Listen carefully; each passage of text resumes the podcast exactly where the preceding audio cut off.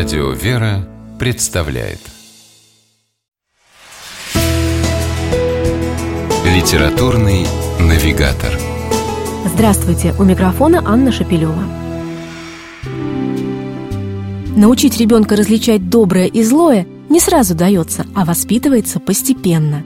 Справедливо заметил однажды известный современный духовник Схиархимандрит Илий Ноздрин – основные критерии детского воспитания еще в IV веке сформулировал святитель Иоанн Златоуст. Не будем заботиться о том, чтобы собирать богатство и оставлять его детям. Будем научать их добродетели и спрашивать им благословение от Бога. Эти два высказывания, как и многие другие мудрые мысли святых отцов церкви и современных духовных просветителей, на самые разнообразные темы в аспекте основ нравственного воспитания собрали под одной обложкой в издательстве «Символик» и озаглавили сборник «Цветы и плоды нашей жизни. Нравственные начала для родителей и воспитателей».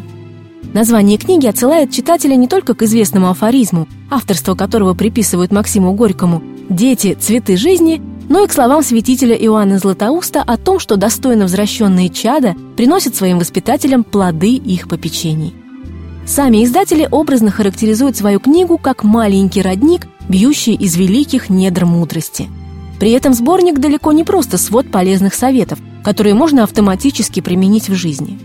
Все собранные в нем мудрые размышления и наставления подразумевают работу и над собой в первую очередь. Помните, что лучше можно научить дитя примером, нежели словами, говорил святой Иероним Стридонский, высказывание которого тоже можно найти на страницах книги «Цветы и плоды нашей жизни».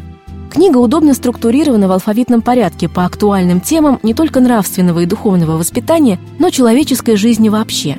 К примеру, на букву «С» находим «свобода», «семья», на «М» – милостыня, молчание, миролюбие, на «О» – оправдание, отношение к окружающим, родителям, природе.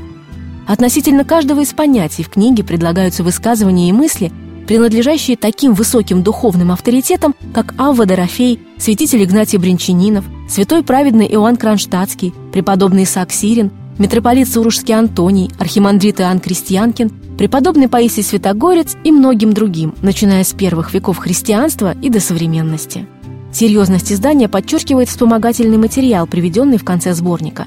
Словарь основных понятий, лексико-фразеологический словарь и список литературных источников – Сердце человека отвечает любовью на любовь, радостью на доброту, излучением на свет и тепло, верным служением на дарованную благодать, писал русский религиозный философ Иван Ильин.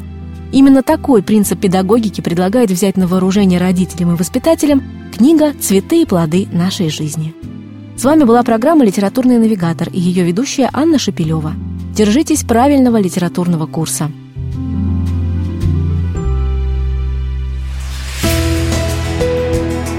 Литературный навигатор.